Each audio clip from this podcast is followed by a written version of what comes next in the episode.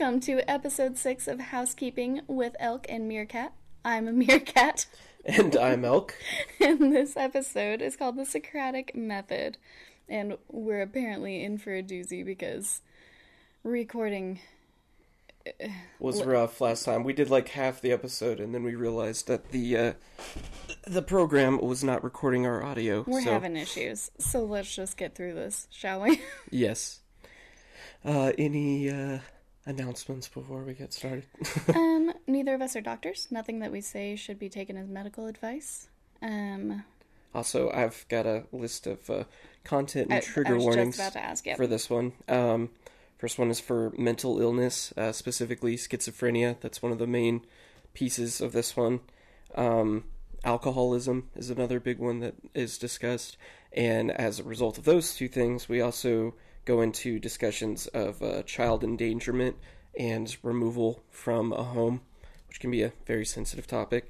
And then the last one, uh, last time we recorded that I forgot to mention, was um, there's a brief discussion of childhood like body shaming and weight control from parents. So if those aren't your cup of tea, uh, we'll catch you later. I guess that's fine. catch you next Completely understand. Okay. I think that's about it. Oh, were you going to tell us kind of what the Socratic method is? Yeah, so um, the uh, name of this episode is kind of, uh, it has a double meaning. Um, the first being that uh, Socrates was believed by many, or is believed by many, to have suffered from schizophrenia, so um, that kind of works there. Uh, also, the Socratic method, excuse me, is um, very much the way that House and his team do their differential diagnosis. Um, originally, the way it was set up, uh, Socrates kind of released these. I don't even know what you would call them. I, I guess they're almost just like snippets of conversation. Um, typically, the way it goes is you have a master and a pupil, or mentor, apprentice, that kind of thing.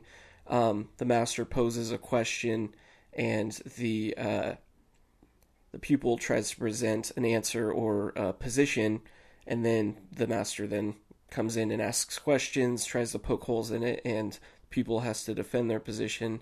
And it ends when uh, either the student can't answer a question or the master has no more questions. Yeah. Their questions are sufficiently answered. Kind of like a thesis. Exactly. It's, it's a debate, but like a brainstorming, cooperative It- debate. there isn't really a winner or a loser. Uh, In the end, everyone benefits from it. yeah, So- it should be stimulating your your thinking. Yeah, so in the case with like House and his team, it would be okay, he writes all the symptoms up on the board and one of them maybe Foreman throws out, okay, it could be this and instead of it just being House the way because it's more than two people, Cameron may chime in and be like, "No, it can't be that because of this." And they all sort of just go in a circle throwing things out until they land on something that satisfies everything on the board and House has no more questions, no one else has any more questions. They land on something. They're like, "Okay, now this is the the thing that's got some solid footing that we can now pursue." So, Yeah. that's uh that's kind of the the name of this and why they named it that, I guess. Oh, that's great. I love that. Oh yeah, wonderful. um So who do we know? Oh boy, uh you might know a few and you might not because that's how it works every single week. I don't know anybody. Okay. Um, okay, so this episode we have Stacy Edwards as Lucy Palmeiro, the primary patient. Um, I didn't recognize her from anything. I thought she looked really familiar, but I think maybe she just has one of those faces. Should we bring them in? That's not ours. That's the neighbors. I know, but they may be barking specifically because of our dogs. Yeah, we can pause it and go down menu. Yeah. Be back. Un momento.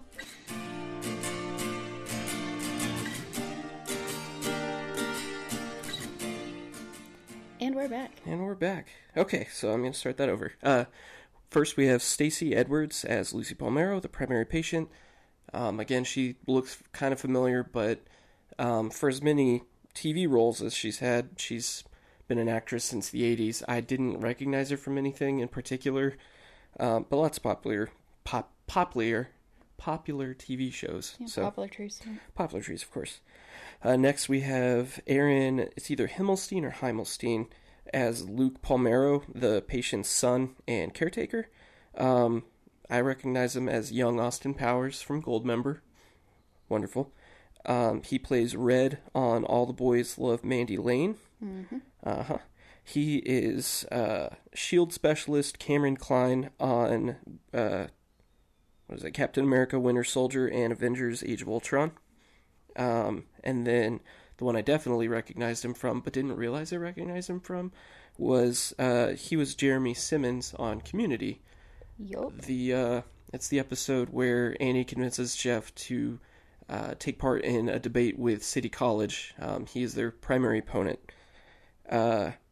Moving on, we have L L boy Al Espinosa as Dr. Wells. El Espinosa.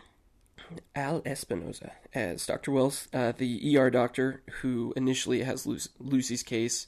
He's not really in the episode for very long. Um, he's kind of in the same boat as Stacy Edwards. He's got a bunch of TV roles, but I didn't recognize him. Um, then we have John Prosky or Prosky as Dr. Bergen, the surgeon who uh, works on Lucy later in the episode. Um, he has a role as David Finch on True Blood, uh, Senator Gibson on Scandal, and then Dr. Fuller on Ouija Origin of Evil. That's that's right up that's right up our alley. Um, we then have Sonya Eddy as Sally, who is Lucy's social worker. Um, she plays Tammy on Those Who Can't, Deb on Fresh Off the Boat, and Wanda on Pee Wee's Big Holiday. I've No thanks. yeah, eh, I've watched some Fresh Off the Boat, Yeah. but not enough to No, recognize. no thanks to Pee Wee's Holiday. Holidays. oh, yeah, for sure. Nightmare. We then have Pat Musick as Trina Wyatt, who is one of the uh, people that works with um, Child Protective Services. Uh, she doesn't do a lot of live acting. She's done a bunch of voiceover work, though. Um, she's worked on several different iterations of uh, Rugrats. She did Batman the Animated TV show as well as some other DC TV shows. Do you, do you know by chance like who she voiced in Rugrats? I don't think she was a main character. I think she was just like a side character in that. Um, she wasn't like Dill or anything like that. That's in this episode. She has such a obvious voice that Yeah. like I feel like if I heard her, but of course she could just be doing that voice for The this role. character, So that's yeah. I was just wondering. Um, she was also on Veggie Tales. Don't know which veg- vegetable, so can't do anything there. Um, she was uh, a voice for the movie Mr. Peabody and Sherman, and then she was on An American Tail, which I just I know it came first, but I just consider it the prequel to Fievel Goes West, which is the better one. Yes, And they yes they did go west in the first one, but they went they went Weester. Weaster more more westerner in the second one. Moving on. Okay, so uh, David V or V as Clark, who is one of um, House's clinic patients. He is the vice principal on My Friend Dahmer. Uh, Detective Linker on Dexter. Um, I don't think that was like a, a huge role. It, it may have been for a season or a few episodes in a season, but I I don't remember that one off the top of my head. Um, and he is a paratrooper on Saving Private Ryan. There's like a lot of them. hundreds of people in Saving Private Paratrooper Ryan. number three hundred and forty-three. Yeah, so I you might be able to pick him out. I didn't want to sit there for three hours and trying to figure out which one he was. I don't blame you. Uh, we have Lilas Lane as uh, Terry, who is the mother of a particular clinic clinic patient. Um, she's had a lot of TV roles too. I didn't recognize her, even though she's been in some shows I've watched. She played Nathan Petrelli's political aide on Heroes, and then she had a role as Maggie on 24. I've watched both of those shows. Doesn't ring a bell. And then last we have Veronica Lee as Wendy, who is the daughter of uh, Terry. And um, IMDb said she hasn't been on anything else.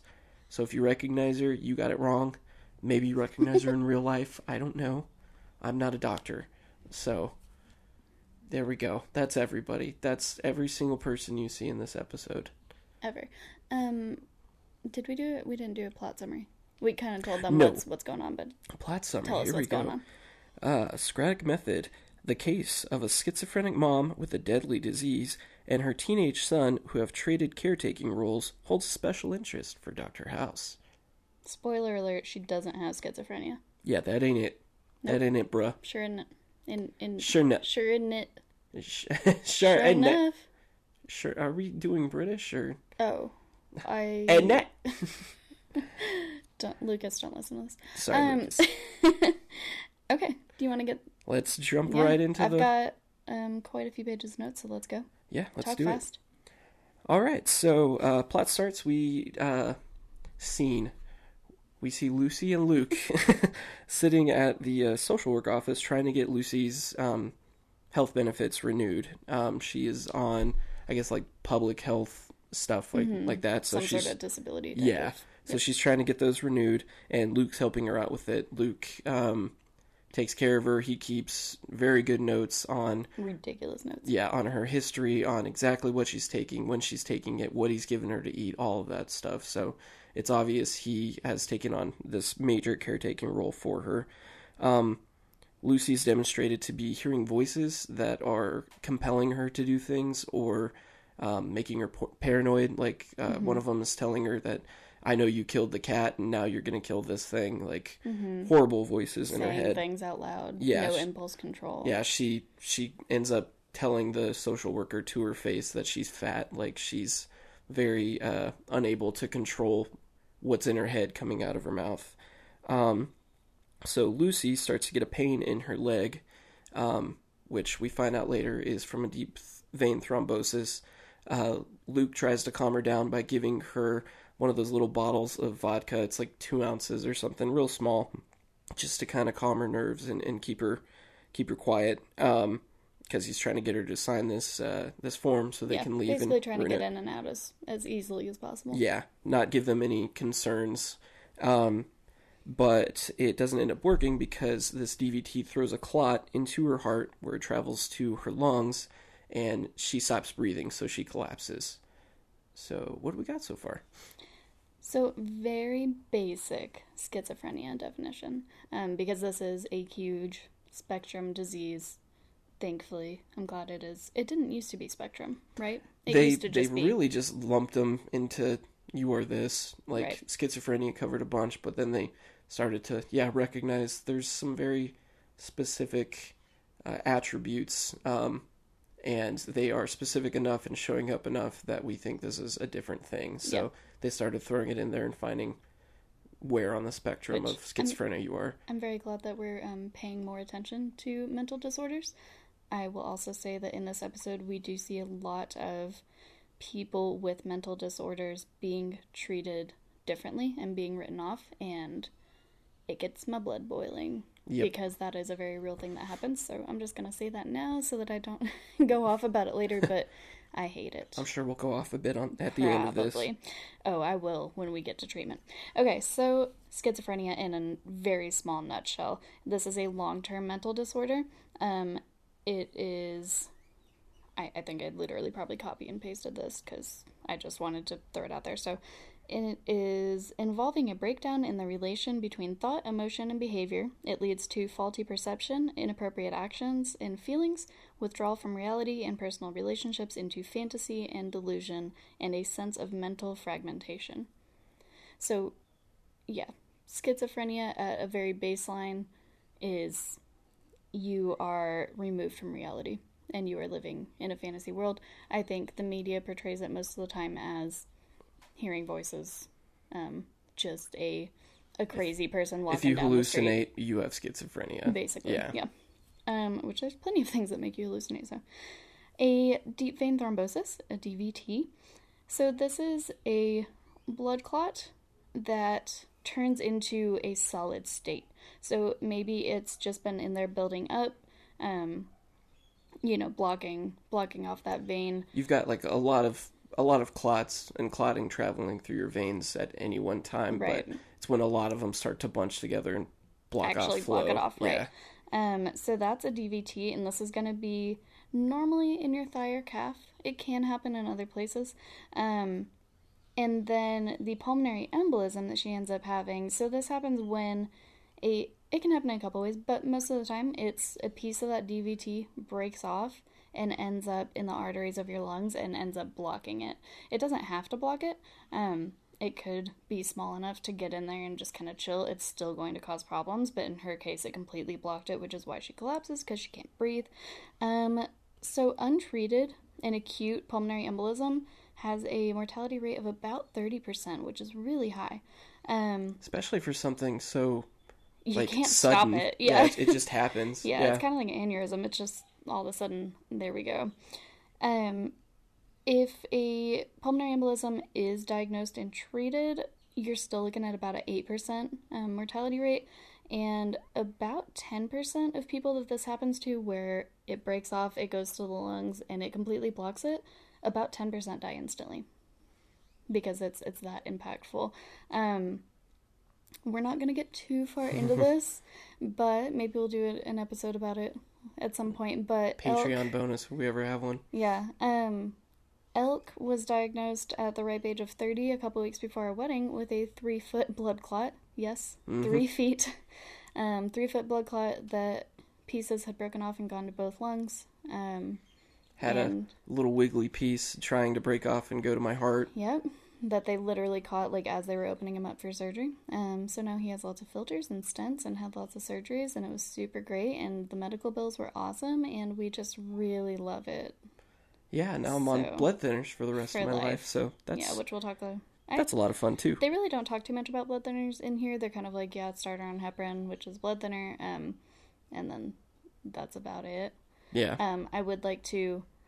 Well, I'm gonna throw it in here instead of talking about it later in treatment, but she will probably be on blood thinners for the rest of her life. Um, because she maybe not the rest of her life, but for a while, blood thinners are expensive, as we know all too well. Um, if we didn't have any sort of assistance with it, um, Elk's medication would be about eight hundred dollars a month, um, which is and just mine not. is mine is a really low dose too. Yeah. Like one of the lowest you yeah, can have. and he so will be on it for life. Um, but yeah, I'll- combination of reasons. One, the the filter they put in me can't be removed, and it Right. it acts like a, a sink drain um, block or whatever. It's supposed to keep stuff from getting into the pipes, but it can become a problem if it catches too much. And because they never, for me, found out what was causing my clotting, you could still be clotting, and we wouldn't. know. yeah, we wouldn't know. So Anyways, so that's our little. We we've got a a nice connection to this.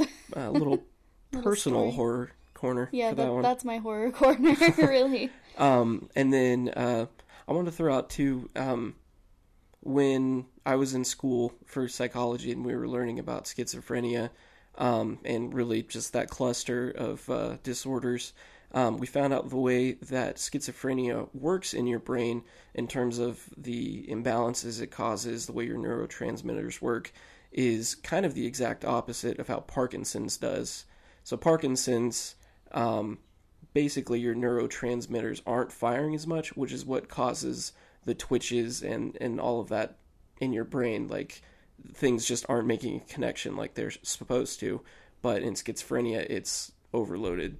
That It's- makes a lot of sense. It's like, like, if I- just that's really completely cool. flooded with stuff. Not, not cool in a cool way, but So it's it's not exactly correct um, to say that Parkinson's is part of the the spectrum because it's really not. but it's almost um, like complete opposite ends. Yeah, yeah. When and that's that makes sense. You're you're gonna find that no matter what. If you have too much of it of one thing, you're gonna get this. If you have too little, you're gonna get this. Right. So I mean, it's just a deficiency in toxicity. Yeah. But in like electrical impulses instead of say a vitamin. yeah, That's exactly. That's really cool. So, um, my notes don't want to unlock here.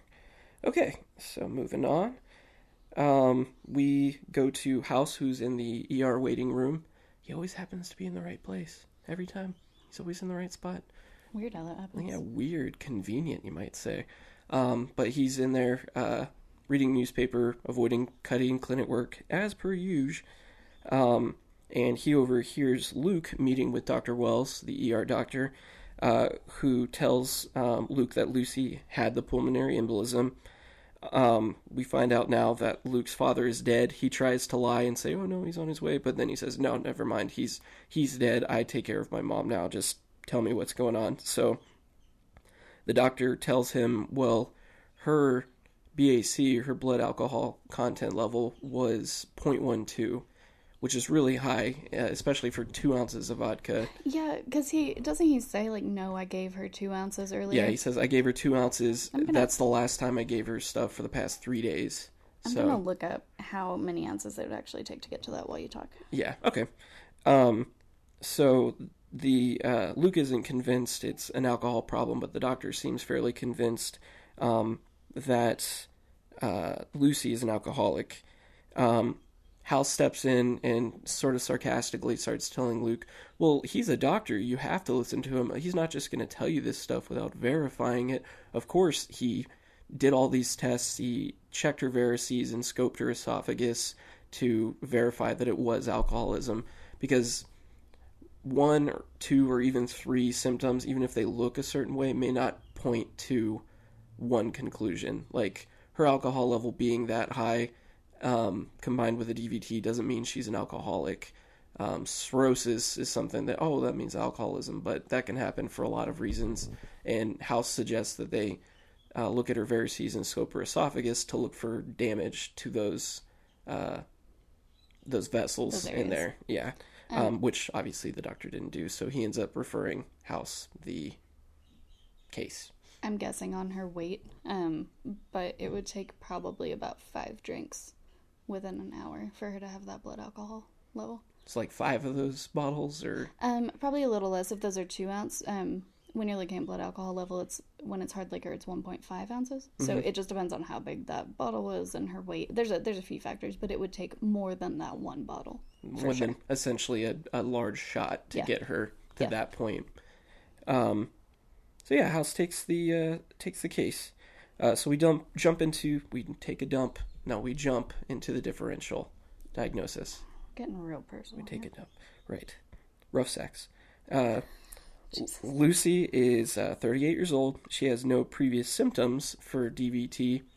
Um, and House says, oh, 38 is way too young for her to have a DVT. That's bullshit. But I mean, it is too young. You're just also way Something- too young. something weird. Um, Foreman says, no, she's not necessarily too young. I mean, it could, that can be caused by trauma, obesity, diabetes. There's a lot of things that can cause a DVT at that age. Um, but House points out she doesn't have any of those. There's been no trauma. She's not obese. She's not diabetic. She doesn't have any of those problems. Um, Foreman says, well, I mean, why don't we just put her on IV heparin over the night and send her home tomorrow? Um, which is what they wanted to do for my clot too. That apparently putting you on high dosage, uh, or I guess high concentration blood thinners, uh, keeping you overnight to make sure that you're okay and then send you home is pretty common for some DVTs. Yeah, I mean, they pretty much want to blast it, and they didn't say for her specifically. So, like, with yours, it was huge, so it was a little bit different. Um, but you know, they did the the MRIs and testing and stuff, and they could see exactly where it was. So they actually put in a line into that vein. Yeah, Like they weren't fucking around. yeah, they weren't like, oh, we're just gonna pump this through your whole body, which obviously it's still gonna go there. But they straight up were just Well, and with- pumping it into the blood clot. with how big mine was, if they wanted to just Oh, pump it into my body, um, I would have had to been there a long time. I mean, it's like trying to get You were an still there a ambulance, an ambulance through a traffic jam. The more cars in the traffic jam, the harder it's going Right. to be to get through the whole Which thing. so they eventually just cut yours open. yeah, they started doing stuff. shove something directly in the middle of it But to dissolve her- it. If it's smaller, you could Yeah. probably blast it with something. It would dissolve the edges, and then as it carried through the bloodstream, it would keep dissolving. Yeah, I feel like they would probably still keep her longer than a night. Maybe not. Who knows? Yeah. But well, lots of people know. Tell us. Uh, we do. don't know. We're not doctors. What the hell do you Yeah, want from us? Man, we've already told you that. How many times do I have to teach you this lesson, old man? I just realized my microphone has been slowly falling. It's in my lap now. I didn't realize how low it got. Oh boy. I'll try to scoot it back up there a little bit. Um so, um House also points out the fact that she is schizophrenic. Um, it's the bottom one. He points out the fact that she's schizophrenic, but says it's irrelevant to what caused her DVT. You're loosening it. Um, this is what it's like to live with me. If anybody wondered. So he tells his team that it's um, irrelevant, but when he's talking to Wilson privately after this. He says, Actually, I don't know if it's irrelevant. We just don't know a whole lot about schizophrenia. Um, he talks to Wilson about how they used to treat schizophrenics. Um, Galen, 2,000 years ago, treated schizophrenia by fumigating the vagina, which also only works in, I guess, women because you can't fumigate. Otherwise, I don't know. It, it's not a good one, but House also points out that treatment of mental uh, illness hasn't really advanced all that much. It hasn't gotten much better. Um, on that vagina note, can we pause so you can fix my yeah, mic? I'll go ahead and fix it. We'll be right back.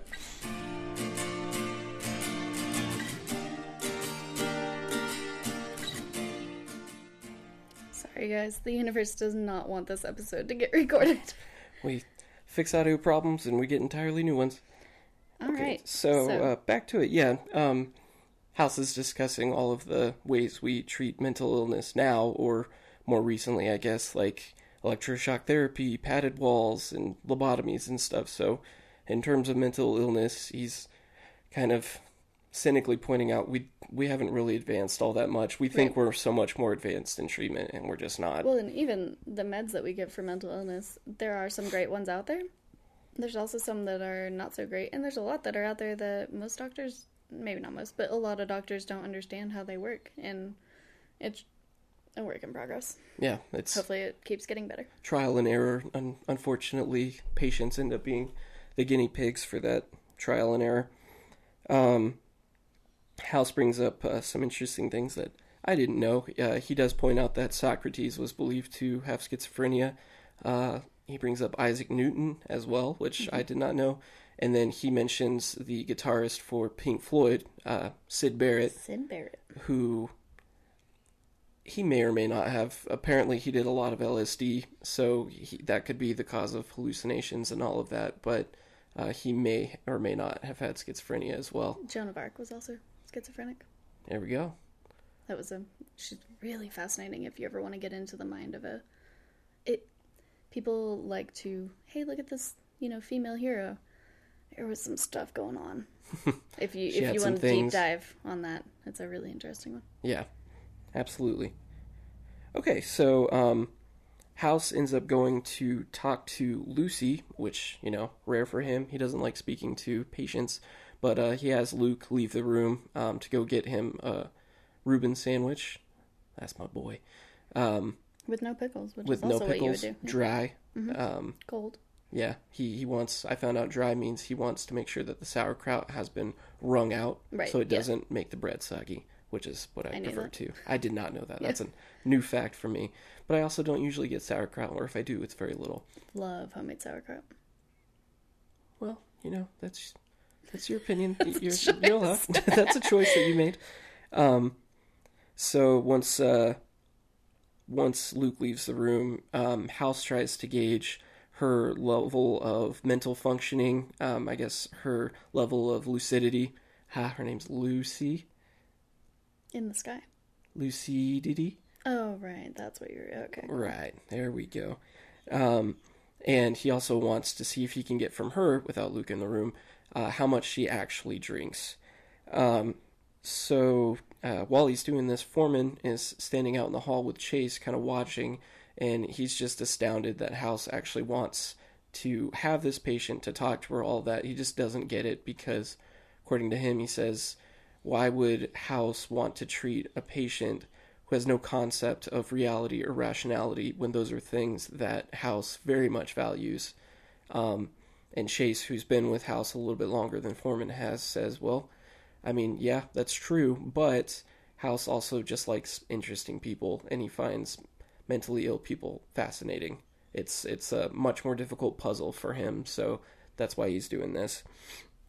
Um, so after he speaks with Lucy for a while, uh, he comes back to the team um, with some news. He says Lucy hasn't shaved her legs in two months due to her tremors. Um, Chase points out that she's probably had those tremors a whole lot longer than two months, so uh, something must have changed if she stopped shaving her legs. And House says, I'm thinking it must be how much she bleeds when she accidentally cuts herself. Um, she probably cut herself before, but you know, little Nick, it'll stop bleeding after a minute or two. But if she's been bleeding a whole lot and it's not stopping, well, then something's going on. She's not clotting properly. So he orders um, blood work for clotting studies. Um, he specifically orders uh, PT, PTT, factor V, and protein C and S uh, tests. Um, he also asks them to take her off of the psych meds so that he can remove confounding variables so they can see kind of what her baseline is. Um, that way they'll know, okay, what is uh, being masked by those meds. Um, at this point, also, Cameron privately uh, reveals that she knows it's House's birthday, which he seems surprised to hear. Um, so, yeah, let's talk about all that fun stuff. Yeah. So, clotting studies, um, the letters that you were throwing out there are individual All tests willy-nilly. in yes, they're individual tests in clotting studies. So, clotting study is looking at the clotting of the blood, so it's a coagulation test. Um, so you're looking at PT, which is pron- bleh, prothrombin time, activated partial thromboplastin time, which is APTT, and then thrombin time, which is TT. Every time you say that, I just think of S- Step in Time from Mary Poppins. Never seen it. Oh, no. Um, Factor five is a so factor five causes a, a problem with factor five. There we go. Causes um a disorder which makes you like hypercoagulate, so clot. Um and it's a hereditary thing. So you can have like a mutation with factor five is basically what they're looking for with that one. so that one's like a an actual like genetic disorder. Mhm. Um, protein C and S, they are looking for deficiencies, really. So these are both vitamin K dependent factors, um, and they will mess with the clotting of like factor 5 and factor 8. So So like all goes together. when you say they're um, vitamin K dependent, like their activation, their functionality is dependent on Mm-hmm. Yes. your vitamin K. They Yes. kind of interact that way. Okay. Um, and in a little bit, they're going to say that she had a prolonged PT time. That means the blood was taking too long to clot. So clearly something wrong with So With her she body had a blood blood. clot, but now she's not clotting. yeah. So, which can happen. You Yeah. can you can have both ends of clotting disorders at the same time, which I think is really interesting. Which is also horrifying because like your blood is clotting too much, but it's also because your blood is thin. It's those clots are traveling really fast, so Yeah.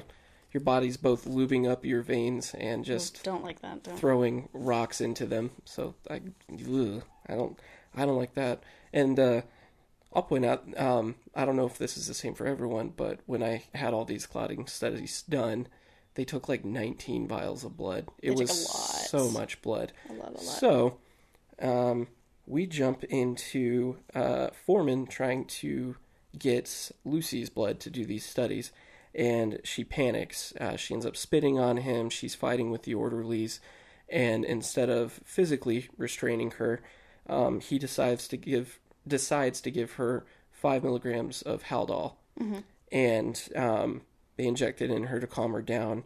Um, against both her wishes and Luke's wishes. So and House's, which was and House's.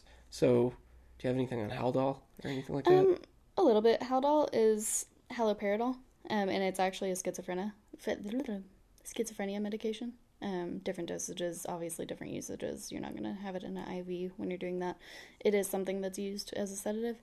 Um, also, like House, because Foreman says like, "Oh, did you want me to tie her down?" And House is like, "Yeah, if that's what it took." Um, obviously, I don't know their hospital's rules, but like at the rehab hospital, um, we did not use any physical restraints.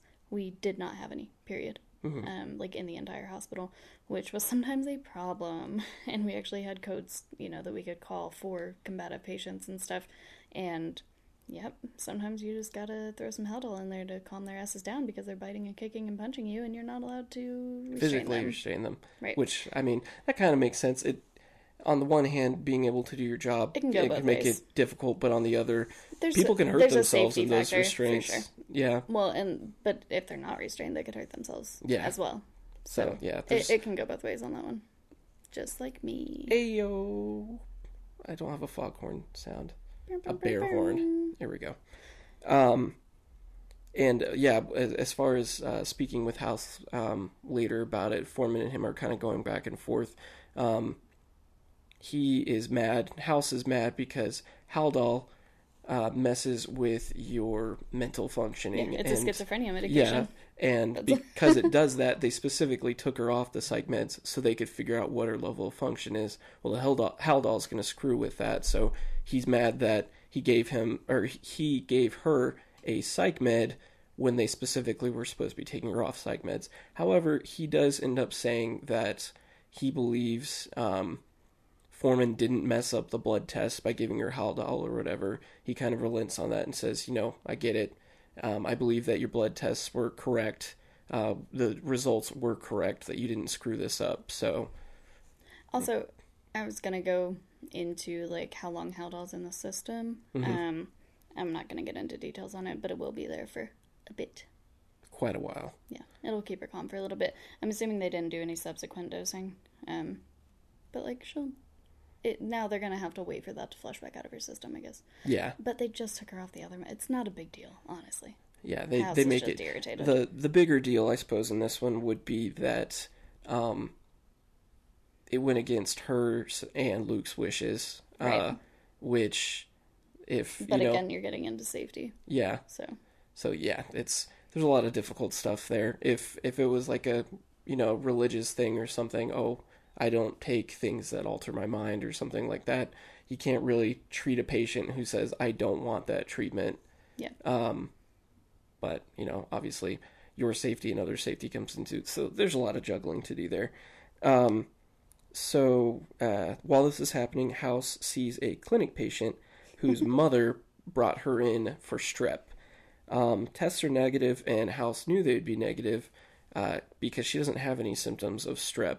But he did the tests just to, in his mind, appease the mom, and because he said it was easier to take those tests or to do those tests than it was to explain to her that nothing was wrong with her kid. So um, he suspects she brought uh, her daughter in for a different reason. Um, the mom ends up saying that uh, her daughter is overweight and should get a sugar free cake for her birthday so that she can get her weight under control. Um, House sort of makes fun of the mom at this point and just um, takes what she's trying to do to her daughter to an extreme level. He he lists off uh, all the problems sugar can cause, um, you know, diabetes, obesity, heart problems, all that stuff, to like really scare the kid. And the mom's like, "Well, that's that's not fair. Come on." And he's like, "Oh no, no, I'm I'm, you know, this is This what is you what you want." wanted. So um, by the end of it, after kind of making her look silly, he says, "Buy the kid a cake." Buy the kid a damn ice cream yeah. cake. buy the kid a da- damn ice cream cake. And I don't know. I, that's such a frustrating thing because she really is portrayed as the sort of mom who wants the perfect daughter. You know, the, the Yeah. perfect looked looking one, pageant daughter style thing. And the kid clearly doesn't want that. So, Right. Well, and even if the kid does want that and is on track with that and is like, hell yeah, I want to do pageants and like I like dressing up and doing stuff, yeah. Eating one birthday cake, she ain't even gonna eat the damn cake, the entire cake, Yeah. is not going to change things. Everything in moderation.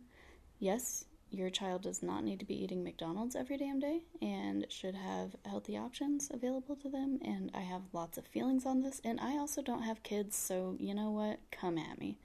Um, I'm not saying that I would be perfect and my kids would have three home cooked meals a day because I wouldn't, honestly. But that one ice cream cake isn't going to kill her child.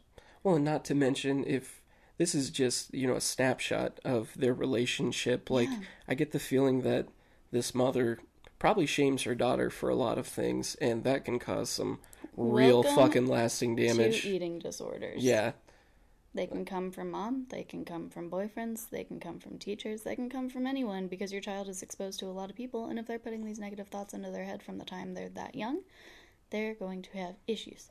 and this this kid appears, I'd say, at least to probably be prepubescent. So Yeah, she not even pretty young. going through puberty yet.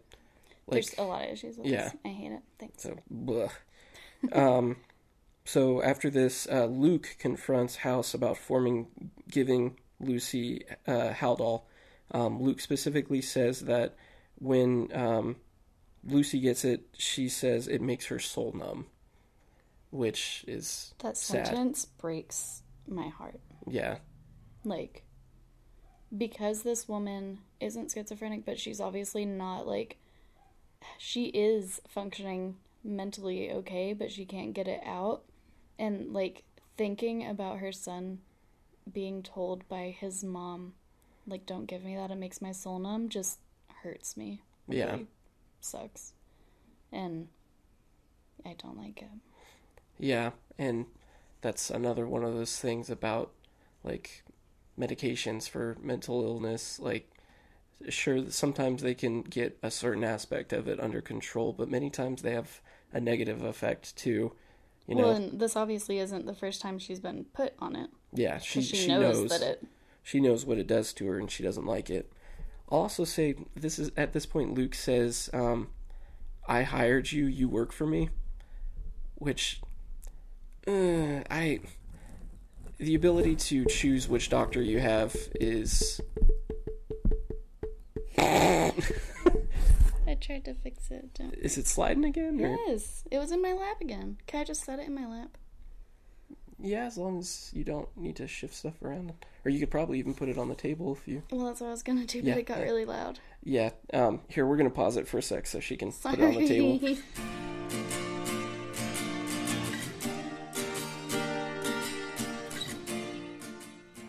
so this definitely isn't the first time that she's been given this, and it, like, I don't, you know, it makes you wonder.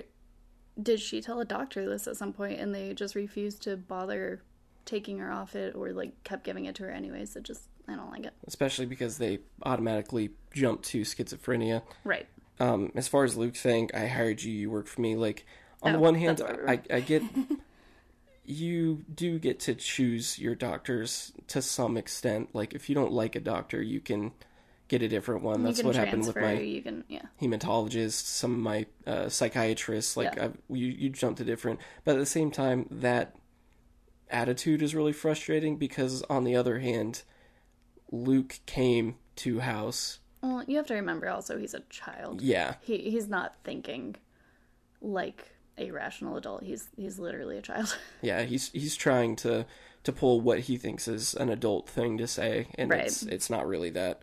Um, we drop in on uh, Luke reading his mom "Her Praise" by William Butler Yeats. I, I Yeats? Yeats. Uh, I I read some of it. I don't know exactly how the subject matter and, and what's contained in that work uh, pertains to this episode, or maybe Lucy's life in particular. If you're more familiar with the work, please let us know how how it connects. I mean, it comes up multiple times. Yeah, they- like, they that's read it. obviously her her thing. yeah, he reads it to her, House reads it to her, she ends up reading it at one point. Um, but as he's reading it to her, Lucy starts projectile vomiting blood, A lot of it. a lot of it, Two units. and uh, unit. Um, fun, fun little tidbit. Um, while you're watching it, there's a, a moment where she kind of turns her head, and you can actually see the hose. So, you know, she's not like really vomiting blood. It's not very realistic. Wait, they faked it.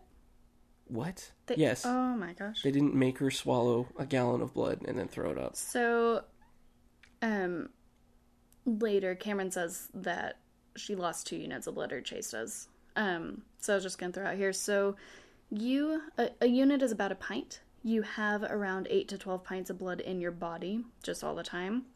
Um, after you lose about fourteen percent of your blood, you're gonna start seeing really not good side effects because they insinuate, you know, if this had happened at home, she would have died. It is a possibility. Yeah, they say it's a good thing she was here. Yeah. Because, uh, yeah, losing that much, and aside from that, if she'd been at It home, probably would have kept going, yeah, obviously. she would have lost more was- before yeah. she came in. So, yeah, that's that's a lot to lose. Um, so uh, we drop in on House uh, being mad at Foreman about the Haldol and all of that. Um, Chase shows up with the clotting studies, which show that prolonged PT you were mentioning, um, which House thinks means she might have a vitamin K deficiency. Um, Chase really doesn't want it to be vitamin K. Uh, I'm guessing it's really, really difficult to treat. Um, No. Or is It- like it more would just be to really- diagnose? No, it'd just or... be really simple and he'd be mad about it. He just doesn't want House to be right. Oh, well, that would do it. Um, Chase still thinks that alcohol is the, the problem here, what's going on. So um, he wants to look at her liver. House says, okay, well, first go check her house. Um, let's look for, you know, malnourishment or something like that. Um, and then we'll check her liver. So uh, Chase and Foreman check her home and find out she's literally only eating frozen hamburgers. Um, while they're in the house, they also see how organized Luke is.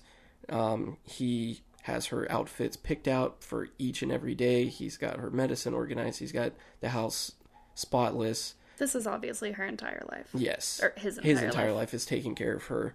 But um, he's only been feeding her these hamburgers because that's all she'll eat. Uh, and um, he says, "Oh, well, you know, I checked out the the uh, nutrition on it, and everything's within parameters." And House says that may be, but there's essential vitamins missing from this, like vitamin K, uh, which um, wouldn't if she's not getting enough of that, she's gonna get sick. Um, and Luke ends up having kind of a breakdown because he feels like he failed taking care of her. It's his fault that she almost died, which, again, super heartbreaking for a kid to feel that much pressure and responsibility for caring. Um, so at this point, we see uh, Luke is kind of holding his wrist a little bit, and House says, "Oh, we should get that looked at." Um, it's just a ruse. House wants to see if he can identify how old Luke really is. he keeps saying he's 18. He keeps saying he's 18 and he's old enough to be taking care of his mom. Um, House shows him a uh, an X-ray of his um, forearm and says that I would guess that you're, you know, barely 16. Barely 15. Barely 15. 15 and he says, two weeks or something like that. yeah, and he says I, I just turned 15. So, um, how or Luke says he pretends to be 18 because he doesn't want his mother to be institutionalized. He doesn't want to get put into foster care. It's not going to be good for anyone, and he threatens to sue um, House if he reveals this information because it's quote unquote privileged. House says first of all that's not actually your X-ray, so he bluffed him, um, and second of all, uh, he has no interest in doing that. He although I would say he kind of has a He seems to care a little bit. yeah he, he definitely cares about Luke Luke and and Lucy's relationship and all that. He doesn't want to put them in a bad spot. I feel like he just looks at him as like, holy shit, this guy could be a really good doctor if he gets a chance to actually grow up and go to school. because he keeps track of stuff so well and, And he, he's he organized and and, he, yeah, yeah. he's interested. Um, also, on the flip side of that, like if a child is truly in danger, doctors have a uh, responsibility to report reporters. that. So, um, I'm guessing at this point, House would argue that he didn't believe that Luke is really in any danger. Um, Again, we're getting into his ethics side, which is just a shit show and a main theme of everything. yeah, And also, this is the lie of the episode. the lie of the episode, Yeah. yes, is Luke's age. Um, I I feel like the lie could also be Lu- Lucy's alcohol intake, but we don't ever confirm that. No, we don't. Um, by the end of the episode, I mean, it seems obvious that she was definitely sneaking drinks because Chase talks to him a little bit later about that, but she never confirms it. There's never any like they don't find a secret bottle or something like that. So it's just sort of assumed that that's what was going on. Maybe Yeah. she was sneaking drinks or something. Um, but at this point, uh, Chase and Cameron do an ultrasound of Lucy's liver and find uh, some slight cirrhosis, but nothing major. But then they come across a tumor.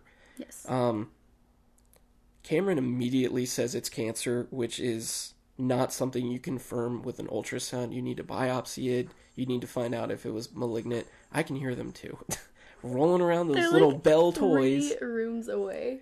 These are good microphones, or that's a really loud toy. No, I, I know exactly what toy it is. We have a kitten and he's zooming. He, he zoomed. Um, yeah, uh, with it, them immediately calling it cancer is frustrating. It could be benign. I mean, it may just be a cyst or something. Like, they immediately just say, "Oh, cancer." Um, Wilson says that's what caused the bleed. Um, the cirrhosis on the liver also, in Chase's mind, confirms alcoholism. But again, cirrhosis can be caused by a lot of things. Yes. So cirrhosis doesn't immediately confirm that. Um, so Foreman reveals it's a uh, 5.8 centimeter. Why did I want to say centimeter? What the fuck is wrong with me? it's a 5.8 centimeter uh, tumor, and that um, that would be too big for their surgeon to operate on. It's outside of the guidelines. Um, I'm guessing there's a danger in working on it if it's too big. Uh, Cameron says she should get a transplant, but House says she absolutely won't get one. She's on the public dole, as he says.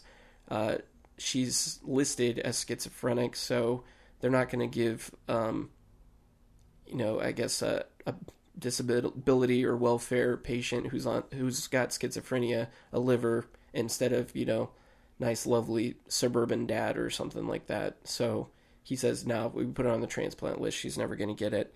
So what they suggest doing is House says they should shrink the tumor. Um, if they can shrink it to a size beneath the guidelines, then they believe they can fool the surgeon into thinking it's smaller and operating on it. So they inject, I think he says it's like 95% ethanol directly into the tumor. He has Wilson do it. Um, and Wilson's on board for it. Wilson wasn't like uh, strong armed into it or anything. He he seemed very willing to jump in and try to help out. But he and Cameron inject it, and it shrinks the tumor to 4.6 centimeters. Um, I don't know if you you did any research on like Oh, I have a lot. You just keep guidelines. going.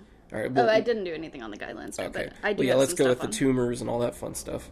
Okay, so I'm gonna let the trash truck. Did everything want to be loud today? I'm telling you, man. just this have a- episode is not meant to This happen. cursed episode. Let's just have a freaking thunderstorm already and hail. So let's start with vitamin K deficiency. Yes. Um, we already talked about a few vitamin K dependent proteins, C and S. Um, so God dang it! Holy shit! I'm so sorry. Blah blah blah. It's so There's funny. a house being destroyed next door. Um, okay, so these all have to do with coagulation, obviously, bone development, cardiovascular health. Um, if you have a deficiency, you're going to see some significant bleeding. Your bones aren't going to develop properly. Like you can get osteoporosis also. Um, and like I said, cardiovascular issues. So vitamin K is important. Um, growth plate x rays. I wanted to touch on this just a little bit. Do you happen to know if that x ray was as of, of his left or right wrist? He was, I believe, in the episode, he's holding his right His wrist. right? That's what I thought. Okay, so when you do this, you actually look at the left, Okay. um, which is why I was asking. I thought it was the right one, but I didn't get a chance to go back and look. So you look at the left. Um, so you're going to take an x ray of like the wrist, the hand, the fingers, um, just a normal x ray. And then there's an basically a, a giant book of standards for bone development um, of children. And so it's just measured in years. Um, so your fingers and your wrist have grow zones. Um, and Isn't that the, the guy who has ice powers in Yes. The Incredibles? grow zone. Grow zone. Where is my super suit? Um, and then they have growth plates at the end. So these have special cells, not normal cells, that actually cause like your growth. And you can see them on an X-ray because they're soft because they're still malleable and they have less like minerals going on. So they're going to be dark on the X-ray. So you can look at them and look at those growth plates and look at how big they are, where you're at, um, and compare it to this book basically to see all right this is how how old this, This kid is like an age range of where they're right at. Okay. exactly um eventually these growth plates close and like become thinner and then they just look normal on an x-ray Like white, Um, I guess. Or like, mean, did yeah. they start turning out lighter instead of dark spots? right Okay. yeah they just turn into normal bones instead Okay. of growth plates essentially um so yeah they're gonna look at those and they can assign an age um obviously there are things that can affect this there's different diseases different there's tons of I stuff mean, going on as long this, as we're but talking this about is how def- it works deficiencies, like you, I, I know my, um, I don't know if they were looking at his arm or like the growth plates in your leg, but um, I remember in anatomy and physiology uh, that they can kind of guess your age range about when your bones start to calcify and actually harden because they're you know stretching up till that point. And my little brother, um, while they were looking at him, they said according to his growth plates, he was going to end up being like six foot two, six I was foot just three. about to talk about that. Um, And he's like my height. yeah, he's he's like five foot three, five foot four. Yeah, he's not very he's tall. like slightly taller than me. Yeah, Um, I was actually gonna say that. So I, yeah, they will generally look at this stuff when you have a baby, and it's bullshit. really. Yeah. Um, I was supposed to be like 5'10", 5'11", and I am 5'1". So that's that's it. Um, cirrhosis. So this is late stage scarring or fibrosis on your liver. Like Elk said, there are tons of things that can contribute to this. A lot of people probably think alcohol when they're like, oh, they have the, but that's not always it. There is alcoholic fibrosis or cirrhosis, and then non-alcoholic. Um, once you are in advanced cirrhosis, you got complications. Like you're already looking at kind of a two year life expectancy. So they say that they are seeing early stages of this in her. Um, but like, yeah, they're gonna they're gonna take care of the tumor problem, but they don't address the cirrhosis problem. yeah. Um, which she would still need a transplant for. So they kind of just brush over that, but cool. Basically, so every time your liver is damaged, it's going to try to heal itself, and that causes scarring. So that's where the cirrhosis comes from. Using ethanol to shrink a tumor, I'm not going to talk about tumors. Um, we'll have plenty of different cancer episodes and stuff to, to talk about that. Um, again, this doesn't necessarily mean cancer. We're going to assume they did a biopsy at some point and magically found out that it was cancer because you don't just automatically assume that. But, okay, ethanol can shrink tumors. Like, this is a real thing because it kind of, to me, seems like a, a gimmick, right? Like, oh, we're just going to take some rubbing alcohol and boop a doop boop. Like, what? Hoobadooba-doo. that's not real. Um, like in theory, sure, it's gonna shrink. Whatever, it's a real thing. Um, so the ethanol, we're talking about a special ethanol here. Okay. Um, we're, Not, we're- uh, not just not like seventy, store bought. not just seventy percent off the Walgreens shelf. Um, it's going to destroy proteins. And then it's going to cause the cell to dehydrate, or the cells to dehydrate, which is going to shrink it. Mm-hmm. It's also going to kill them. So there's a thing called ethanol ablation, um, and this is so cool to me. Like I'm getting excited. It so before they would just use like a liquid ethanol, right? And so when they did this, it kind of spread out, and so it couldn't really be trusted because if it gets to the other cells, it's going to kill them too. yeah. which isn't good. Which was it kind of was uh, what I was Right, thinking whenever yeah. you mentioned it because I was like, yeah, it'll shrink tumor cells. Wouldn't it just shrink any cell Yeah, that you'd gonna injected into? So they've come up with this alcohol gel solution kind of that actually stays in place and like, Like sticks, Purell. stays where you put it. Exactly. Um, stays where you put it. So now they can use ethanol ablation and they have used this to cure liver cancer and like completely get rid of these tumors and it's gotten so good that its success rate is pretty damn similar to actual surgery to remove the tumor. I think that is so cool like. That they can just really go in and inject this and like obviously there's tons of pros and cons to like the different types blah blah but i just thought that was really neat that that's something that they're like, well, and it's it's interesting that they do this specific procedure just to shrink it so they can remove it surgically. Whereas this treatment is an actual treatment for liver tumors, uh, Right. liver Well, cancer. And I mean, this is a developing thing, and the show's a little bit old, and it depends on the size, and there's tons of factors going on.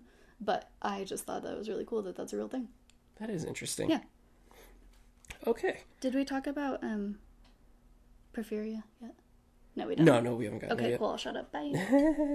Um, okay, so uh, Cuddy confronts House in the clinic about possibly hiding something.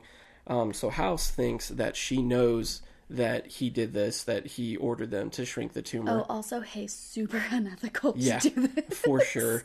Um, Don't trick your surgeons. No. Uh, he thinks she's referring to that. She's actually referring to his birthday. Um, she knows it's his birthday, but because he's acting especially dodgy and sort of implies that it's something that has to do with one of his patients, she um, is like, yeah, okay, you know, yeah, it's your birthday. Aha. Got it. But when he walks away, she uh, asks someone to get all the files on his current patients so she can figure out what's going on. Um, at this point, House goes in and sees a, another clinic patient who has hiccups that won't go away, and he's using all of the classic old wives remedies for getting rid of hiccups. He's you know drinking Get water upside down. some water. Yeah. Blah blah blah. Yeah. Um, and the most recent one he's been doing is slapping himself. So House asks him to slap himself, like demonstrate, and he has him keep doing it. You know, it's just a, a funny moment. But while he's treating him, Cuddy comes in and confronts him and says she knows. She found out that he ordered 20 cc's of ethanol and that this tumor shrunk, and she's mad because he's like, you know, there's reasons for, or she's like, there's reasons for these guidelines. There's a reason why we don't operate on tumors that big. So you tricking the surgeon isn't cool. But House rebuts with, well, those guidelines are primary primarily there to protect doctors from you know getting sued or having to do work that they're not comfortable with. They're not for patients. This is just his opinion. I you could That's argue just like your opinion, man. yeah bro. Um you could argue that both ways. It is to protect doctors but it's to protect patients too. Those guidelines are there to be sure that people aren't doing things But that a could lot harm of thought went into it. yeah, it wasn't just oh well we would- we don't want to do that. But House has always been someone who's pushing the envelope, who's doing more dangerous and tri- dangerous in trials, um, and and all that stuff to try to treat patients. So this sort of thing is not outside his wheelhouse. Um, she isn't happy about it, but um, she doesn't inform uh, Dr. Bergen, the surgeon, about it either. Bless you, Dad. I tried to hold it in. Um, It wasn't a scream sneeze. um, at this point, uh, Cameron goes in and talks to House about his birthday again. I think she gives him a present at this point. Um, despite him being really mean about it, I think she like puts something on his desk Yeah. or something. But she's uh, just sitting there talking to him about his birthday, and again, he just seems kind of taken aback about it. Uh, it's it's obvious he doesn't really think about this particular thing all that much.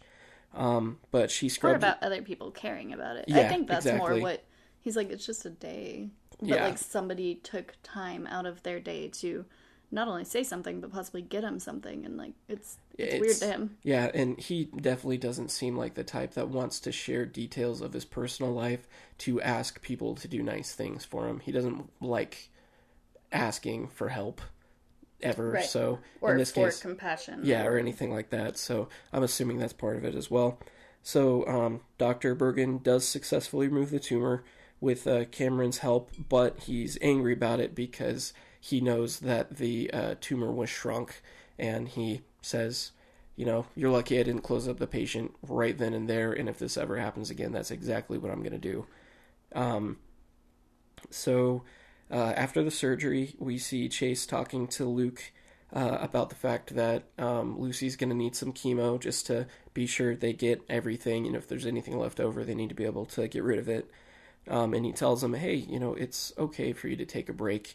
It's okay um, for you to live a little bit for yourself. And you're not going to be able to make sure that she doesn't have alcohol if that's what's going on. You're not going to be able to take it entirely upon yourself to make sure she's healthy. But um, Luke points out fairly that Chase would probably do the same thing, which again, this sort of to me um, says that something may have happened. We know that uh, Chase's mother died, um, so he may be seeing some of himself with uh, Luke in terms of caring for a sick mom. Um, and, and growing up too fast and yeah, yeah, growing absolutely. up with alcoholic parents is something. Yeah, for Yeah. sure. Yeah. Also, hi mom, proud of you for being sober for like a little over a year. Yeah, that's awesome. Yeah, Um, so at this point, I'm in therapy. It's fine. yeah, at this point, we see Child Services shows up, and here comes Trina Wyatt. Um, she says uh, Luke's underage. He's in a bad living environment, and he needs to come with them.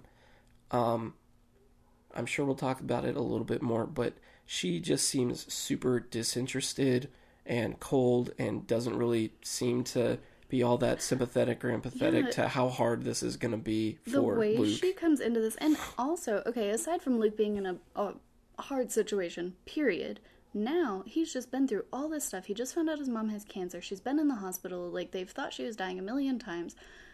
And she comes in with no empathy. It i Well, especially it. for for Luke in his situation, caring for his mom, she's obviously going to need a whole lot more care now. And now they're saying, "Oh, nope, you can't be there to care for her." Yeah. Great. Okay, so is my mom gonna die by herself or something? Like, like it's horrible. She comes in and she's like, "Oh, Luke, okay, we hear you're in a bad environment. We're just here to help. we're just here to Help. We're just here to help. Don't make this harder than it needs to I be." Like, she is the fucking worst. Also, there's a really great podcast called "Do No Harm." If you haven't listened Yes. to it, um, it's gonna make you really angry. So, just a heads Well- up. But it's it's really good. We'll talk a little bit about the, that at the end because I have opinions too.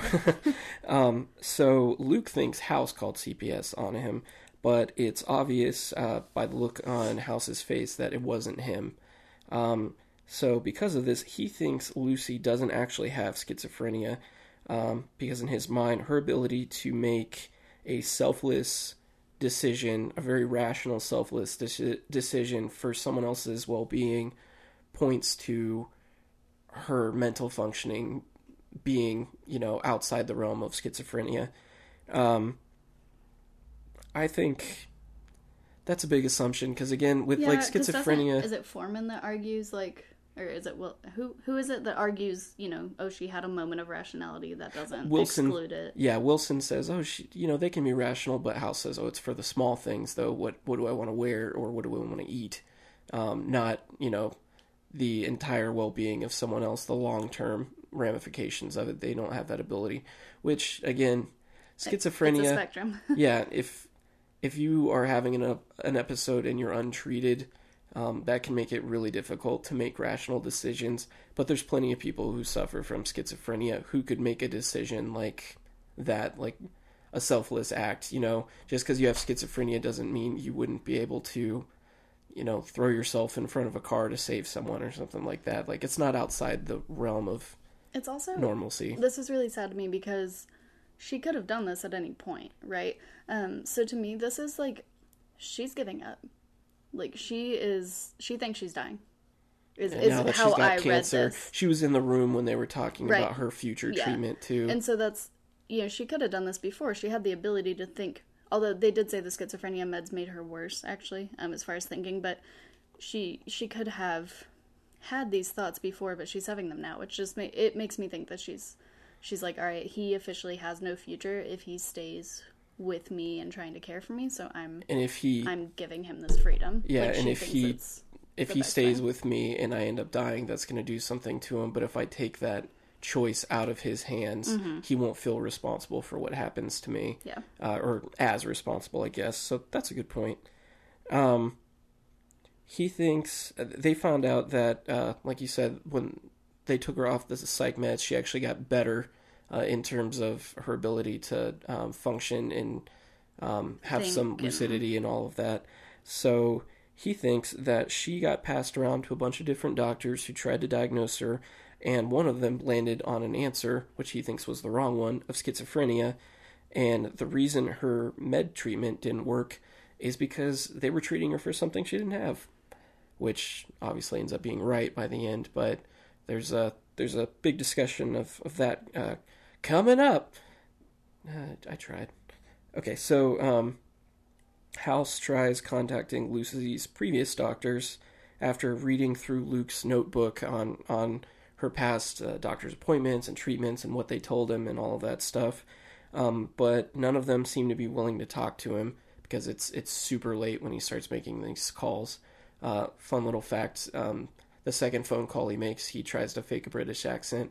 House tries to fake a British accent, but it's actually just Hugh Laurie's real accent, yep. That's the only time he does a British accent on the show. and I it's not that. even not even an accident. Accident. It's not even an accident, which also makes sense. really, he's doing an American accent. Accent. Why can't I say accent? Jeez, the entire show.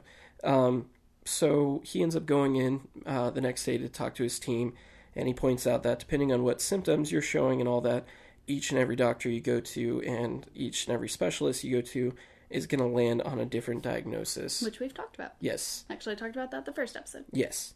Um, he thinks that since she went and saw a psychiatrist, they landed on schizophrenia and didn't pursue it any further. Um, he wants to see what else presents with similar symptoms to schizophrenia that may not be that.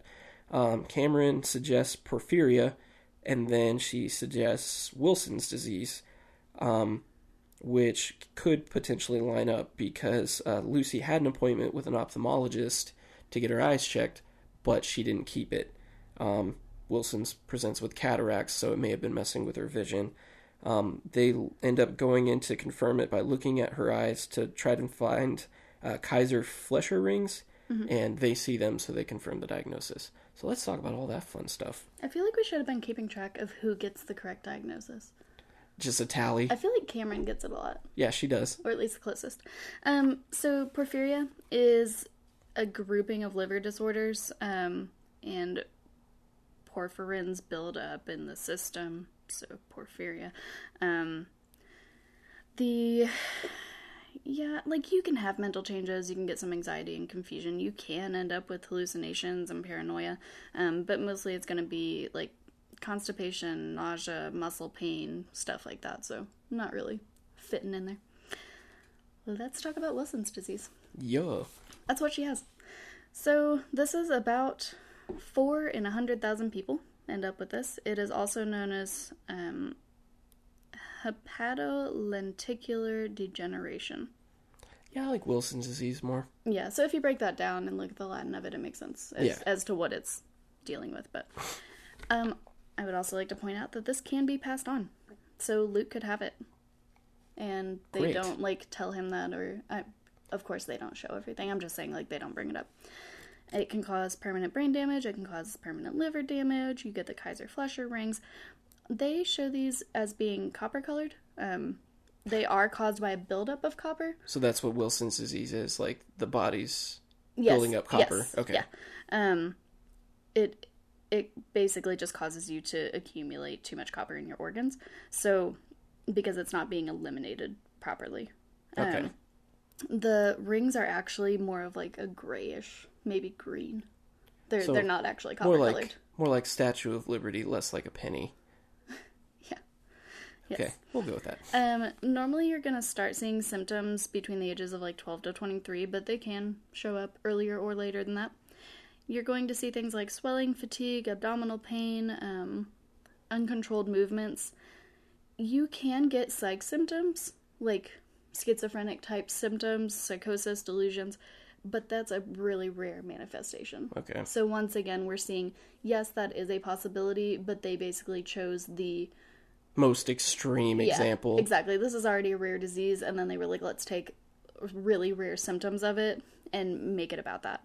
Um, so I'm going to talk just a titch about treatment. I'm just gonna kind of put what what we're gonna put her on here. Um, I'm, but then I do want to talk about the cost of this treatment later. So when you're looking at treatment, you're going to get medications that are going to let your organs release the copper um, into the bloodstream. And then once it's in the bloodstream, it should go through the kidneys and get eliminated, which should have happened in the in the first place. You're gonna be pissing pennies.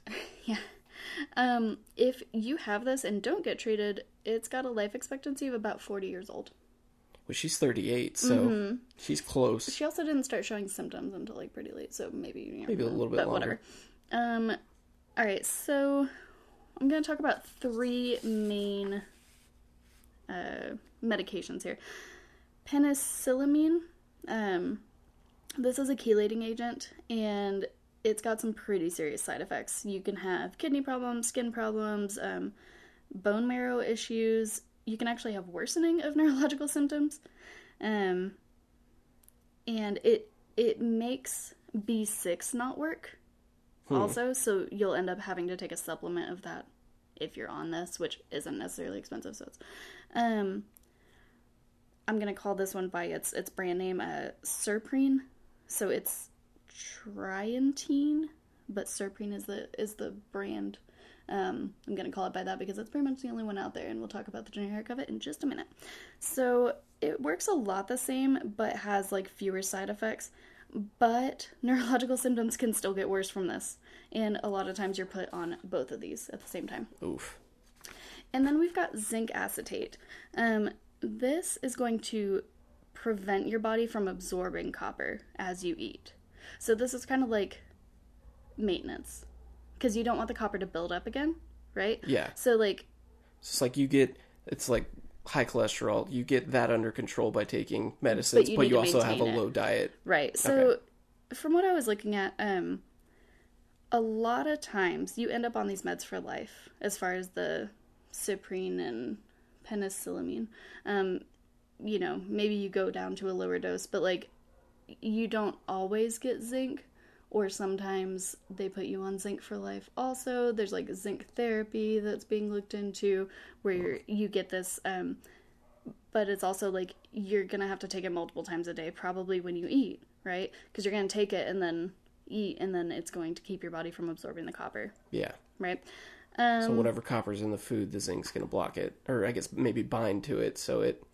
yeah Okay. so some things that we're gonna see um, symptoms of wilson's disease uh, i talked a little bit about a few of them of the fatigue lack of appetite which she's only eating burgers um, you can get jaundice you're going to have those Kayser-Fleischer rings um, fluid buildup in the legs and abdomen problems with speech swallowing physical coordination uncontrolled movements muscle stiffness scarring of the liver also known as cirrhosis um, it like damage is being done to your liver because of the excess copper and then it's trying to heal making more scars Right. so that's where that's going to come from. You can also end up with liver failure, um, tremors, which they mention a little bit. Uh, you can have problems with the kidneys, um, psychological problems, obviously, um, and then blood problems as well. So we're seeing pretty much. We're seeing pretty much all of these in her. She got every symptom in the damn book, it would seem, except for like jaundice. Um, so yeah, she got a little unlucky with that. There are some really interesting stories of people with Wilson's disease. Um, there's an Olympic athlete that got diagnosed in 2006. There's also like a 19 year old girl that found out she had it, and she, um, her symptoms were really interesting. She pretty much always appeared drunk, like just trash, slurring and stumbling and like all sorts That of was stuff. the, and the way and they neurologically. did finally, hmm they did finally diagnose her. So yeah, it can it can manifest in a few different ways. That's interesting. So yeah, all I have left to talk about is treatment pricing. So get out what you need to, because I'm gonna get angry. Well, I was gonna say, um, with all of her, her symptoms, like especially the the blood problems that I mentioned, that would uh, say why, or at least be a part of why she formed a DVT. But her diet, absolutely, Oh, yeah. her lack of appetite led to her having malnourishment, which led to or further complicated Yeah, an already sorts of stuff complicated thing. on. So, um, that's good to know. At, at first, until you explained that, I thought, well, she had like three things going on, but Wilson's kind of covers All- everything. Yeah, it can it can pretty much fuck up your entire body. Woof. Um, so uh, her treatment seems to work. Um, we see, you know, through montage, uh, that she's getting treated, and at the end of it, she looks fairly normal. She's reading her book. She seems lucid. Um, she ends up getting discharged, and Luke is there to pick her up. Um, as uh, they're leaving, Luke encounters House, and while Lucy is super thankful, Luke is still mad at him, uh, believing that he was the one who reported him to CPS. Uh, based on the look on Lucy's face and conversations that they had earlier, um, it seems Lucy is the most likely one to have called. I I had this Yeah, theory or suspicion that Chase might have, House looked at the phone records. and he said it came from her room, Yeah, but Chase could have made that call too. I, I do think it was Lucy. I, I do it in the end. Lucy. But with the way Chase interacted and all that, I think you could make an argument that maybe he was the one that called. or maybe pushed her to, or Um, Yeah, something like that. Okay. Um, and so uh, while Luke believes it was House, House doesn't reveal Lucy's secret and just lets him go on believing that, um, saying, you know, I just wanted to get rid of you. Uh, you guys are boring now, so you know, made that call. Um, so that that's just kind of the uh, the end of the episode there. Um, so yeah, let's talk about those uh, pricings, and then we'll get into some character development and general discussion. So I do want to point out that um, she still needs a new liver. So maybe she can get on the transplant list now that she's not mentally ill. Mhm. Um, also, like I said, Luke could have it and needs to get tested for this. Um, it'd be better to catch it early, obviously. And she would probably still have some brain issues, which they act like, oh, you're just completely better. You're But good to go. if there's damage done, there's damage done. Yeah. So, So. just want to point those out. Okay. So the average daily dose of the Syprine, Syprine, is a thousand milligrams a day. ooh, that's a Okay. that's a lot, man. The current price per 250 milligram capsule is $200. So eight hundred dollars a day. Um, the Cuprimine, the other one, Mhm. for a 250 milligram tab- eh, tablet is about $60 a day. So just the Syprine, Syprine I don't know how to say it, I'll be honest, is a, about $300,000 a year.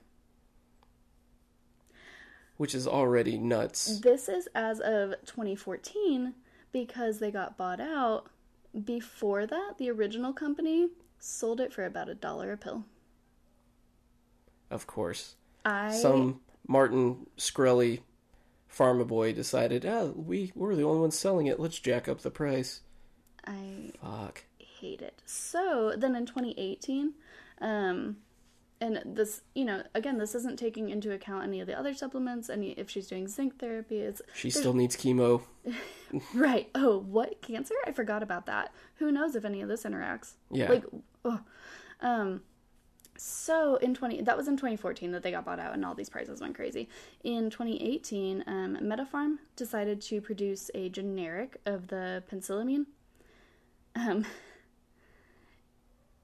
and it went from wait, I can't read my own notes. Hold on. Okay. You can do Meta this. Metapharm. Well, I don't. I don't want to mess up. Um. So they were producing Meta. Yeah, Metapharm is producing the penicillamine, Mhm. and it increased its price as well. Is Okay. where is where I was going with that. Sorry. Um. Not. It's not as ridiculous. It's like thirty dollars a tablet, but like. That doesn't sound ridiculous because we're comparing it to this other one that's two hundred dollars a fucking tablet. Anyways, okay. So in 2018, they came out with a generic version of the Syprine, hmm um, at the same fucking price. Great. Yeah, literally, like there was all this stuff. All these people were so excited, right? Because we can have, we can actually have our medication and maybe like not die. And then when they actually came out with it and they were like, "Here's the pricing," it's essentially a drop in the bucket less. And I mean, this is around the same time where there was an uproar about again Martin Shkreli and his Yeah. whole company jacking up the prices of stuff like insulin and stuff like Right. that. So why why farm pharmaceutical companies look at that and they're like, "Hey, we should get on board the outrage train too and be a target for I don't understand. all of this." I yeah, But again, your medication's ridiculous, and there's not a generic. not available here at least. Right. Uh, we could we could go to another country and get Yeah. it for nothing. Yeah, in India or something like that, Right. it'd probably be a lot cheaper. Well, and we've talked a little bit about this before, but you know, this is a pretty rare disease, and so there's not There's not competition to come up with something. yeah, and there's not a bunch of people saying like, "Hey, you need to do something about this," or "We're going to," type of thing. Yeah. And I mean, we need to point out the fact too that she's on welfare. You know, she's on disability right now, so the likelihood of her getting all of this medication paid for, And I believe Wilson's disease does still qualify you for disability, Mhm. um, but that doesn't necessarily mean that they're going to pay like all these treatments, especially when she's already going to have to have chemo and everything. And we're still like again, she still needs a liver transplant, and her son might have it. There's a lot going on here, and this fucking episode is just like, oh, it's so sweet. She's all better now. Bye. yeah, your son's back. Every- Yeah. Everybody's happy. You're not about to be completely fucked. All right. Well, let's get into some uh, little character development here. Okay, so uh, House. Um, we find out that uh, he is very interested in people with severe mental disorders in particular. Um, he just thinks they're more interesting people, even though uh, they don't have the same grasp of rationality and reality that a more mentally healthy person would have. Um, I think he just sees it as a more difficult puzzle, which makes it all the more intriguing for him. Um, we see, as we pointed out, that he doesn't seem to keep track of his birthday. Um, I'm not sure if he either intentionally doesn't tell people about it or he's just so disinterested in it that he just forgets completely. It could be both. Yeah. I mean, he whenever she says it, he's like, "Oh, oh yeah, okay." Like he he doesn't seem like, "Yeah, I know. I didn't want to tell anyone." He he just he's like, "Oh yeah," because I guess at this point in his life, he's shut himself off from so many people that he, like you said, doesn't seem to care to share that I mean, birthdays information. really don't matter much. Yeah, So especially when you get as you get older. I, I still think there's something to be said about having fun on the day, but I, I will say they feel a lot different as you as you get older. Um, we also see he is willing to let um, patient family members or maybe even patients uh, despise him if it means that they live healthy um, Right.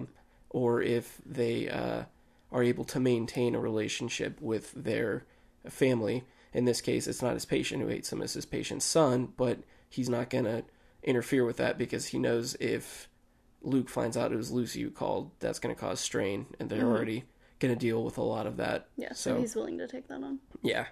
Um, we see that Chase clearly has some history with, um, it seems, sick parents. Um, I think probably his alcoholism mom. specifically And because, alcoholism, yes. Um, like him and Foreman have a little bit of a conversation where uh, Foreman says like, "Oh, did you watch someone stumble down that road?" Yeah, and he points out that okay, well, just because I'm rich doesn't mean we're immune to Right. um, disorders and, and mental problems and stuff like that. Money Mm-hmm. a- doesn't protect you from that kind of stuff. Great point. Yeah. Um, Cameron, uh, we see she's just been continuing to do House's paperwork and sort his mail, so she's still um, being very studious and helping out and all of that. Also, doesn't object to shrinking the tumor and assist on that operation without telling the surgeon, which I thought was interesting. That's kind of a, a, a forward movement for her because she's in previous episodes very much been the uh, Goody two shoes. yeah the moral compass for everyone to try to point them to do the right thing but i think in this case maybe uh, with lucas in particular she sees it and is like i don't i don't want to put them in a bad spot this is the right thing to Well, do and also like Wilson being in on it. I wonder if that. kind of calms her nerves because she Yeah. Mm-hmm. seems to respect his judgment a lot. Um, speaking of, uh, Wilson, despite um, being House's friend, doesn't know when House's birthday is. Um, Doesn't surprise me. 'cause at the very end of the episode, he says, "Isn't your birthday around this time?" Um, so uh, apparently, they're not close enough to. Uh, do anything like that together uh, enough so that I mean, Wilson would know. He just doesn't do anything, so it's Yeah. I don't know. maybe it's been so long that they've done it that Wilson just doesn't Yeah. recognize it anymore. And then uh, with Cuddy, we continue to see that she is willing to let House do unethical things um, in order to help his patients. She doesn't tell Dr. Bergen about the tumor uh, being shrunk. So that's kind of the, the bigger developments for all of that. So now we can get into some uh, final discussion stuff. What you got? Um, some of it we kind of already talked about the whole alcoholism thing. I don't think I don't get the feeling that she was an alcoholic, but it also seems very likely that she was drinking without Luke's knowledge. oh, I wanted to throw out there. Um, alcohol makes Wilson's disease way worse Mm. because your liver's already fucked. So Yeah, it's, it's not a good thing to do. So if she was drinking extra, it, it wasn't helping. yeah, for sure. I mean, maybe it was helping. Like maybe it was helping her brain calm down, or but I- it's hurting your body worse, kind of thing. Right. And alcohol messes with your blood as well. So, Mm-hmm. um, yeah, and interacts with a lot of medications. So depending on what she was on, yeah, it, it wasn't a good idea. Um, we kind of talked about it before as far as going to see a particular type of specialist. I got a frog in my throat. Wow, that was an obnoxious noise. it wasn't good. I'm back. um, wow, that was a good noise too. Uh, so with um a specific rare type of disease like that, a really bad one, and especially one that has a lot of uh, symptom overlap with other problems, um, you can get passed around for months and years before you land on the correct diagnosis. Right. And it didn't help in this case that, you know, with her DVT and all that specifically for her, oh, she's too young for that. Um, doctors tend to see, or many doctors tend to see what they either want to see or to confirm um, a theory or something like that. So, not saying they're not doing their jobs, but that if you go to um, a GI doctor, they're going to look for something related to your intestines Right. and how they function. That's just how they work. And they kind of have to work on sometimes on assumptions and all of that because they, Especially if she was unable to communicate clearly. yeah, they don't have the um, knowledge or the tools to look in other places. They um, see enough patients that uh, trying to figure out, you know, really, really dig in like House's team does. Yep. Um, they they're not looking have for time for, horses, that. not zebras. Exactly. They're they're looking for Occam's razor, the simplest answer, which uh, you know the ER doctor landed on. Oh, she's an alcoholic, and that's what's going on. Well, and Period. even before that, the psychiatrist saw schizophrenia, and she did Yeah. have symptoms of schizophrenia. So, and they once they land on something that makes sense, they may not pursue it further, even if treatment doesn't work or if uh, some other confounding symptoms show up. They might be like, "Oh, that's unrelated." well, and that's again, she has a 15 year old taking care of her, and so they're like schizophrenia. Here's these meds, and he can see like, oh, this isn't curing the schizophrenia, but it's not supposed to. It's supposed to treat it. Yeah, And so he, I feel like, didn't have the knowledge, rightfully so, to be able to take a step back and say, like, maybe this isn't right yeah, because this shouldn't be still going this way. yeah, exactly. And with uh, with that, I mean, I, I was thinking about um, your problems growing up too with with your back, like. Yeah, they looked at you and said, "Oh no, that can't be it." right. You're too young for this because I have the disease of a fucking 80 year old. Yeah, exactly. So you probably went and saw a lot of people, had a lot of people not believe you until you found that one who did Yes. and landed on the right answer. Um, I feel like it would be especially hard for someone on welfare to do this. Oh, um. But in the American healthcare system, it's super hard too because, you know, maybe you need to see a bunch of different specialists, or maybe you need to see the same kind of doctor, but just a different one. well, and, Um, and they're again, out of getting- network. Getting out of this, you know, she is going to need chemo and she's going to need a liver transplant. and She's going to have these special drugs and she's probably still going to be on anticoagulants and like so she's yeah she's to have a bunch of specialists and like who knows if she's actually to have access to that or not. Exactly. and if luke does end up having it you know what's what's that road to look like for him?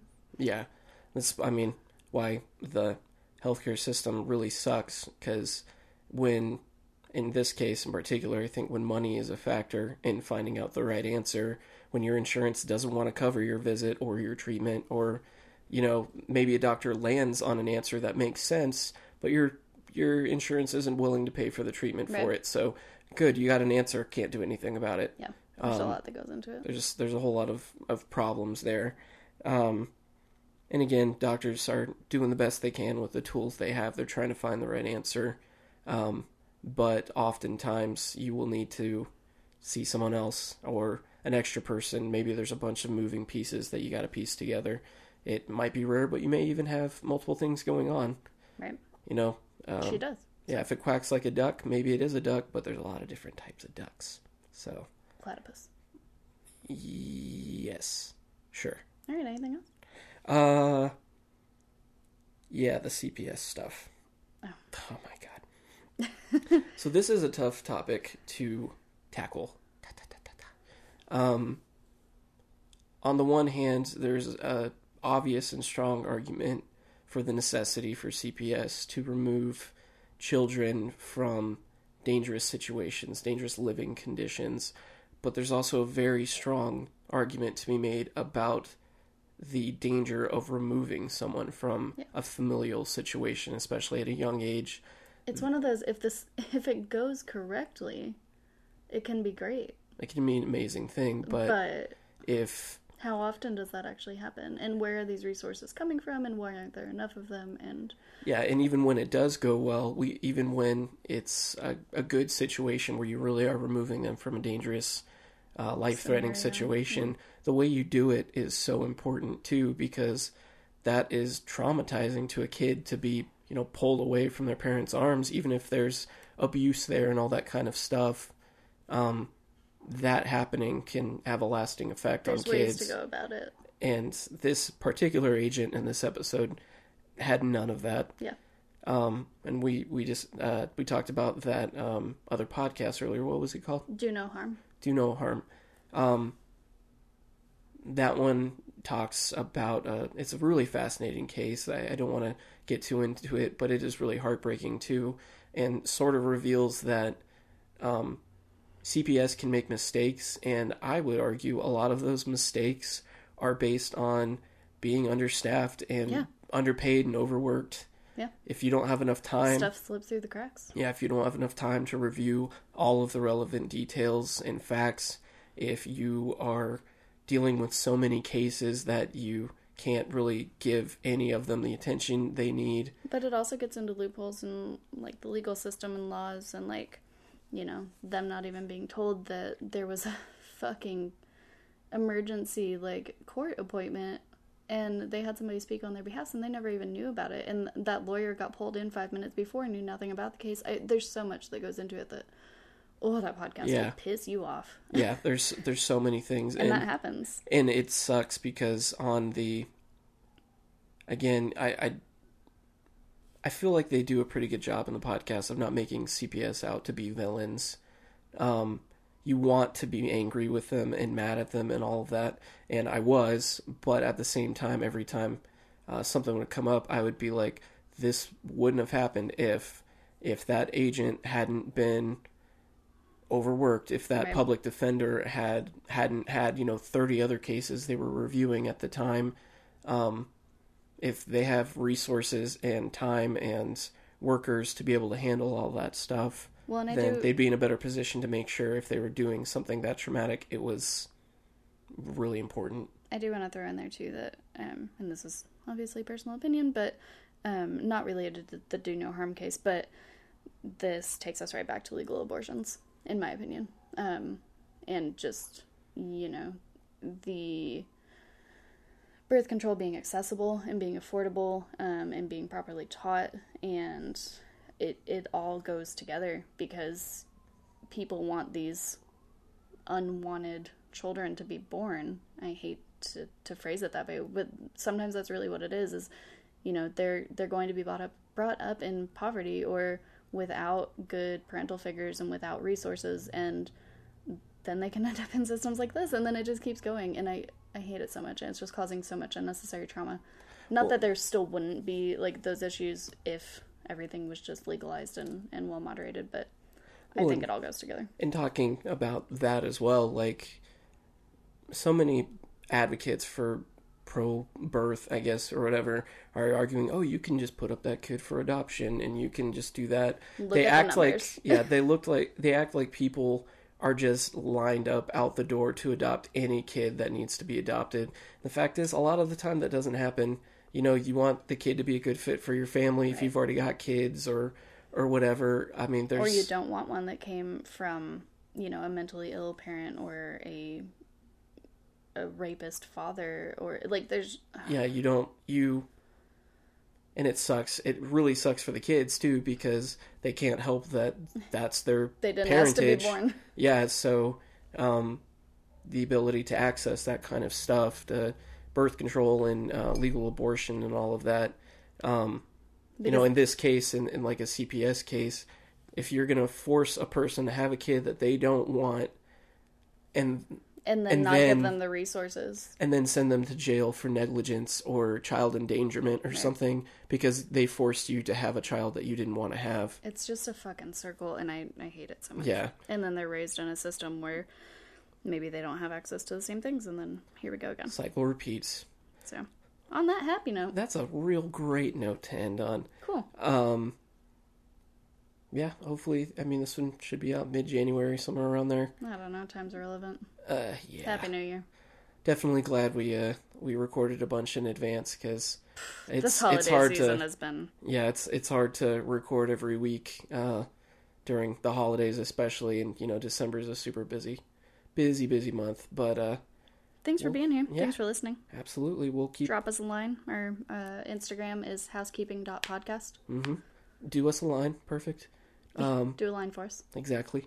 And uh, if you have any comments, questions about the William Butler Yeats poem or any information you just want that to we say talk Yates again Yeats, uh, anything like that, please uh, drop us a comment or email or whatever.